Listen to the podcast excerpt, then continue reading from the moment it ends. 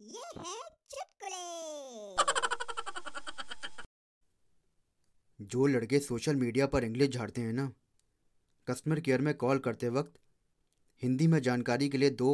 वही सबसे पहले दबाते हैं